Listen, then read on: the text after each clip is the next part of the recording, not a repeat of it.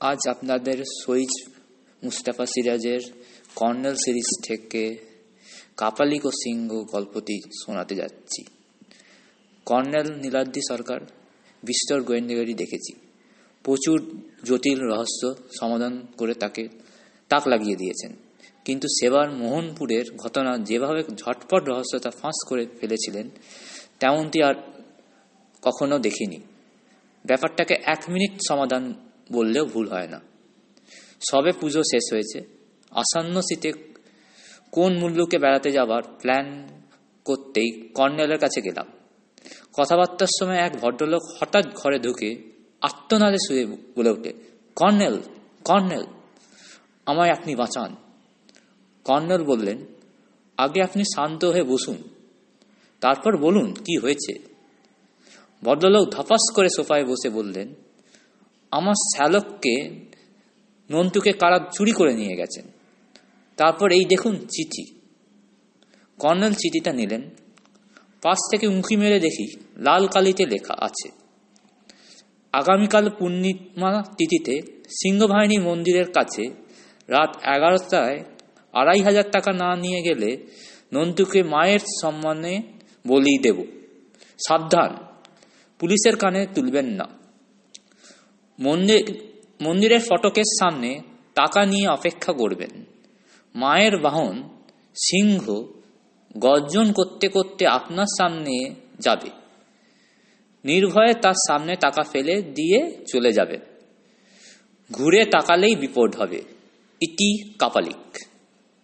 Colonel চিঠিটা ফেরত দিয়ে বললেন, হুম, কবে এবং কীভাবে আপনার শ্যালককে চুরি করে নিয়ে গেছে বলুন? কিন্তু আপনার নাম, ঠিকানা বলুন আগে। ভদ্রলোক বললেন, আমার নাম সদাশিব রায়। বাড়ি মোহনপুরে দুদিন আগে নন্তু নিখোঁজ হয়েছে। রাত্রিতে শুয়ে ছিল ওর ঘরে। সকালে দেখি বাইরের দিকে দরজা খোলা।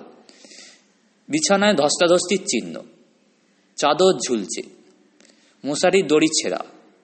নান্তু এক পিঠের জুতো দরজার কাছে, অপর পাতি বাইরের লনে পড়ে আছে। এই চিঠিটা কবে পেলেন? আজ ভোরবেলায় আমার ঘরের মেঝেতে। সুতোয় ছোট তিল, তিলের সঙ্গে বেঁধে জানলা দিয়ে ছুঁড়ে ফেলেছে। সদাশিববাবু হঠাৎ ব্যস্তভাবে বুক পকেট থেকে হাত বললেন তারপর কয়েকটি ভাজ করা কাগজ বের করে বললেন আর আগে ঘটানো বলা দরকার, কর্নেল। কিছুদিন থেকে বাড়িতে অদ্ভুত ধরনের চুরি হয়েছিল। প্রথমে অত খেয়াল করিনি। পরে এই তিনটি চিরকুট এইভাবে মেঝে কুড়িয়ে পেয়েছিলাম। প্রথম চুরি গেল আমার দাঁত মাজার ব্রাশ। পরের দিন নস্যির কৌটো খুঁজে পেলুম না। তবে মেঝের কুড়িয়ে পেলাম এক, এই চিটকুট তাতে লেখা আছে সবে কম দামি জিনিস নিয়ে শুরু, পরে আরও দামি জিনিস যাবে। ইটি কাপালিক। পরদিন গেল আস্ত চশমা। তারপর পেলাম এই দ্বিতীয় চিরকুট। এখনও বুঝতে পারছ না? শুধু মুখে কি ঘটতে চলেছে? ইটি কাপালিক। পরের দিন গেল আমার মেয়ের ঝুমুরের কানের একটি দুল চুরি।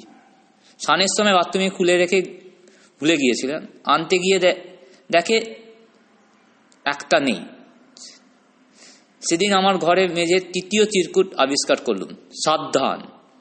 এবার আস্ত মানুষ চুরি যাবে। ইটি কাপালিক। সত্যি গেল। নান্তুকে চুরি করে নিয়ে গেল।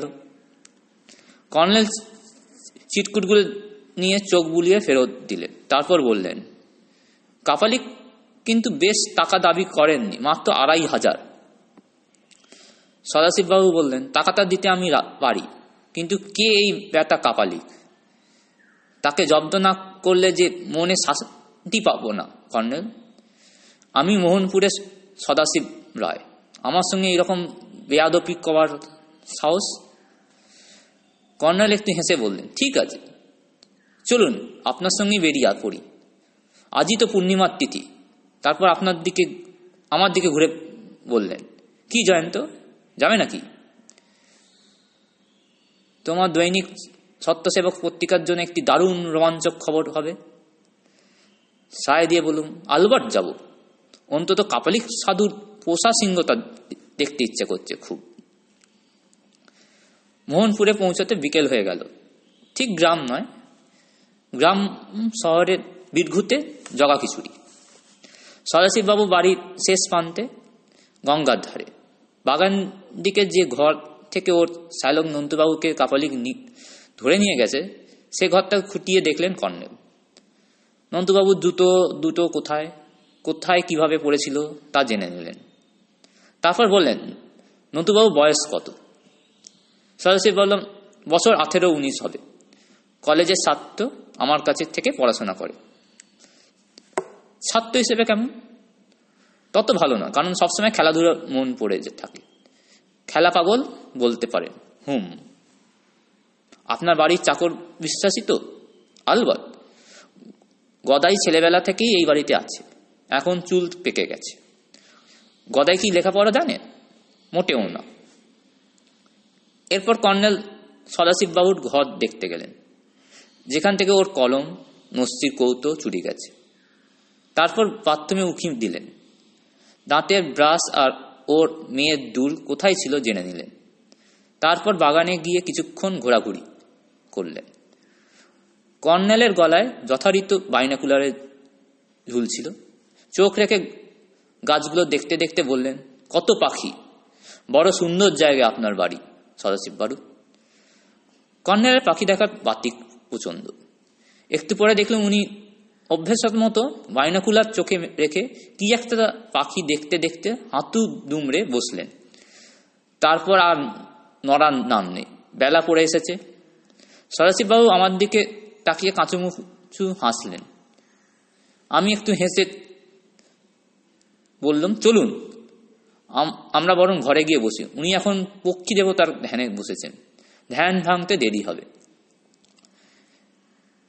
এই সময় কর্নেল মাথায় টুপিটা খসে পড়ল। মাথায় জোড়া তাক শেষ বেলাতে চকচক করে উঠল। তারপর দেখি সাদা দাড়িতে সম্ভবত পোকা ঢুকছে এবং পোকার উৎপাতি উঠে দাঁড়ালেন। হাঁপ ছেড়ে বাঁচলুম। কিছুক্ষণ পরে বসার ঘরে যখন আমরা চা খাচ্ছি, কর্নেলের চোখ বুঝে বিড়বিড় করে বললেন, আড়াই হাজার টাকা। হুম, কাপালি খুব সামান্য টাকা দাবি করেছে। কেন? সদাশিব বাবু বললেন, জানে আমি করা লোক, শ্যালকের প্রাণ যাক আর যাই ঘটু। তত বেশি টাকা দেখ, দেবার পাত্র নই। কর্নেল চোখ খুলে বললেন, হুম, ঠিকই বলেছেন। একটু পরে সদাশিব বাবু ভেতরে গেলে আমি কর্নেলের চুপ, চুপি বললাম, সদাশিব বাবু অদ্ভুত লোক তো। শ্যালকের প্রাণ যাওয়া নিয়ে যেন মাথা ব্যথা নেই।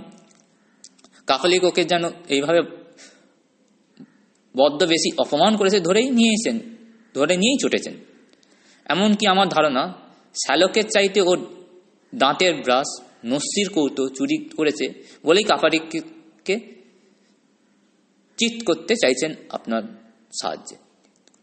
কর্নেল হাসলেন, তাও ঠিক। তবে আড়াই হাজার টাকা ব্যাপারটাও ওর কাছে মোটে সামান্য নয়। কেন জানো? মনে হচ্ছে ভদ্রলোক বেজায় হার কেপ্পন কাপালিক সেটা জানে বলেই বেশি টাকা দাবি করেন। সদাশি ফিরে এসে আমরা চুপ করলাম। এবার উনি ঘরে আলো জেলে দিলেন। সিংহবাহিনীর মন্দির মোহনপুর থেকে আট কিলোমিটার দূরে। গঙ্গার ধারে একটি জঙ্গলের ভেতরে জরাজীর্ণ এক মন্দির। একেবারে জনহীন জায়গা। পূর্ণিমার চাঁদ ঝলমলে আলো ছড়াচ্ছে। কর্নেল সদাশিববাবু এবং আমি ভাঙা ফটকের কাছে একটা ঝোপের আলারে বসলুম। একটুর পর কর্নেল ফিসফিস করে বললেন, এগারোটা বাজে। সদাশিববাবু টাকা নিয়ে রেডি তন সদাশিববাবু রুমাল বাঁধা নোটের বান্ডিল দেখিয়ে বললেন, টাকাটা যেন নিয়ে পালায় না, কর্নেল। আমার অনেক কষ্টের টাকা। কর্নেল বললেন, দেখা যাক। সেই সময় মন্দির দিক থেকে চাপা গর্জন শোনা গেল। শিউরে উঠলাম। সিংহর গর্জনই বটে। সদাশিববাবু থকথক করে কাঁপতে লাগলেন। আরেকবার গর্জন শুনতে পেলাম। দেবী বাহন তাহলে আসছে। কপালিককে হুকুমে টাকা নিতে। তারপর জ্যোৎস্নায় সত্যি সিংহতা আবির্ভাব হলো। ফটকের কাছে দু পায়ে বসে একটা পা তুলে ধরে চতুর্থ পায়ে গোঁফের কাছটা চুলকাতে থাকল। মাথায় ঝাঁকড়া কেশর, ল্যাজরা খাড়া হয়ে আছে পেছনে। সদাশিববাবুকে কর্নেল টেনে নাড়াতে পারলেন না। ভদ্রলোক সমানে কাঁপছেন ওর হাত থেকে টাকা রুমালটা নিয়ে তখন কর্নেল এগিয়ে গেলেন। সিংহটা তেমনি বসে রয়েছে। কর্নেল তার সামনে রুমালটা ছুঁড়ে ফেলতেই সিংহটা এক থাবা বাড়িয়ে তুলে নিল। তারপর সেই চার পা হয়ে ঘুরেছে। কর্নেল বললেন এক মিনিট, কথা আছে। অবাক কাণ্ড। সিংহটা ঝটপট ঘুরে গেল। আটকে উঠে ভাবল, এই রে! দিল কর্নেলের মুন্ডুটা বুঝি, খাওয়ার আগাতে গুঁড়ো করে। সদাশিববাবু আমাকে চেপে ধরলেন ভয়ের চোটে। কিন্তু আমার আরও অবাক হয়ে করে কর্নেল লাফ দিয়ে গিয়ে সিংহের কেশর খামচে ধরে বললেন, চলে আসুন সদাশিব বাবু সদাশিব বাবু ওরে বাবা, বলে। আরও কাঁপতে শুরু করলেন। আমি দৌড়ে গেলাম। সিংহ সিংহ বেকাদার পরে দাপাদাপি করছে পথে কিন্তু মোটেও গজরাচ্ছে না যেন। কর্নেল হাসতে হাসতে বললেন, কি নান্টু, দিল্লিতে এশিয়াট দেখতে যদি এতই ইচ্ছে খুলে বললেই পারতে জামাইবাবুকে? অমনি সিংহতা দুপায়ে মানুষের মতন দাঁড়িয়ে বলল, খুলে বললে কি টাকা দিতেন? জামাইবাবু যে বদ্ধ। হাট কেপ্তন সরাসরি সে তক্ষুনি সব টের পেয়ে দৌড়ে এসে বললেন নেমো খারাম তুই আমার মানে তাই ভাবলি? দিতুম না তোকে টাকা? বেশ, আমি না দিতুম। তোর দিদিকে বললেই বুঝি দিত না? সিংহ বেশি নান্তু রুমাল বাঁধা টাকাটা ছুঁড়ে দিয়ে বলল, এই নি আপনার টাকা। আমি কলকাতায় গিয়েই মেজদির বাড়ি টিভিতে এশিয়া দেখব বড় সরাসরি টাকাটা কুড়িয়ে নিলে। তাই দেখিস তবে তার আগে আমার টুথব্রাশ মস্তির কৌতুক, কলম, ঝুমির কানের দুল ফেরত দে।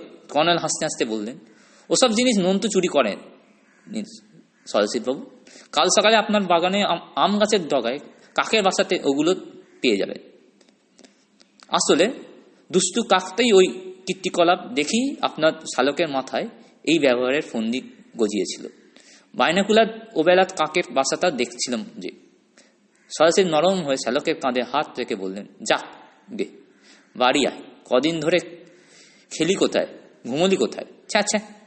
কোনো মানে হয়? পরদিন ফেরার পথে ট্রেনে কর্নেলকে জিজ্ঞেস করুন কেমন করে টের পেলেন সব? কর্নেল হাসলেন, খুব সোজা হয়েছে সিংহ সেই গির অরণ্যে আছে। মোহনপুরে সিংহ কোথায়? তাছাড়া এখন সার্কাসও সিজন নয়। তাহলে সিংহ আসবে কোথা থেকে? তাছাড়া সিংহের দাগ নকল করুক, ধরাই পড়বেই। নান্তু যদি বরং বাঘ সাজত, একটু জট পাকিয়ে যেত রহস্যতা তবে যখনই শুনলাম নান্তু খেলা পাগল ছেলে, তখনই আজ করলাম সামনে মানে নভেম্বরে এশিয়াড এবং তার জামাইবাবু কেমন মানুষ? যাকগে ছেড়ে দাও। বলে কর্নেল চোখ বাইনাকুলার রেখে টেলিগ্রাফের তারের পাখিটাকে দেখতে থাকলেন। চলমান ট্রেন বলে পাখিটা পিছিয়ে পড়ল।